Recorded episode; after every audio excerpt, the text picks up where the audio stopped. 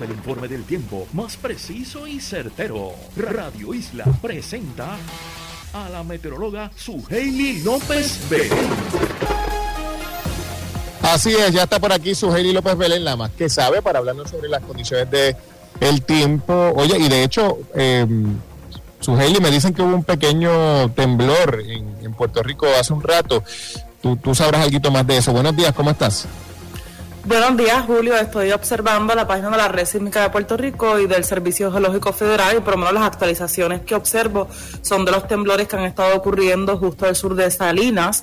Anoche tembló un 3.4 que fue a las 10.1 de la noche y han ocurrido unas réplicas subsiguientes bien cercano a ese epicentro del 3.4. Hubo un temblor a las 3 y 22 de la mañana, fue un 2.8 seguido de un 2.7 a las 3 con 23 minutos de la mañana. Esa región allá del sur de Salinas corresponde a una falla geológica que se extiende desde allí de Salinas hacia el interior de la isla, pasa al norte de Ponce y prácticamente sale por la región de Rincón en el oeste de la isla. Recuerden que vivimos en una isla sísmica y otros sismos pues se han estado detectando en las aguas del Océano Atlántico, un tanto distante al norte de Puerto Rico ocurrió uno 3.0, pero también fue durante la madrugada. En caso de ver alguna otra actualización, también se las estaré compartiendo a través de redes sociales. Hablemos entonces de las marejadas. Las condiciones marítimas están bien peligrosas ya que contamos con olas cerca de 8 a 10 pies de altura, con rompientes a alturas mayores.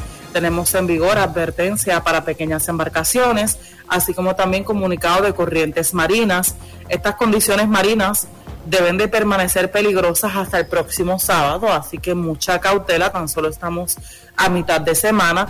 Sepa que el comunicado de corrientes marinas no solamente incluye las playas que normalmente estamos acostumbrados a escuchar, que son las del noroeste, norte, este y sureste de la isla, también incluyen playas del sur, por ejemplo, desde Guayama hasta Humacao, las islas municipios de Vieques y Culebra, así que mucha cautela. Tenemos una combinación de marejadas junto con condiciones ventosas.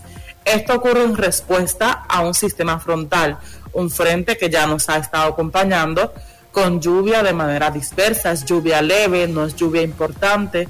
Este patrón de lluvia que ingresa desde el noreste debe de continuar para el resto del día. Serían condiciones variables, aguaceros que ingresan, se retiran, ocurre una pausa de la lluvia y vuelve a llover con el pasar del tiempo. Así que así debe de continuar ese patrón por lo menos hasta la mañana y primeras horas de la tarde del jueves. Ya entonces el jueves entre tarde noche comienza a ingresar aire más seco, así que mejora las condiciones del tiempo respecto a la lluvia y no sería entonces hasta el sábado que estaríamos recibiendo un ligero impulso de humedad y con estos fenómenos no esperamos nada de lluvia importante. Recuerde que ya nos estamos avecinando a los meses que son más activos en cuanto a los incendios forestales. Así que siempre cautela con las actividades en el exterior, pues muchos de los incendios inician por descuidos de actividades humanas. Por ejemplo, tirar un cigarrillo de la manera que no es adecuada, por ejemplo, manejar por una región donde la vegetación está seca. Ya tenemos una sequía que está evolucionando cerca de un 40% de la isla, ya tiene sequía moderada, los embalses están disminuyendo. Estamos de cara a los meses donde llueve menos, así que es bien importante tomar las medidas de precaución. Pasen un buen día.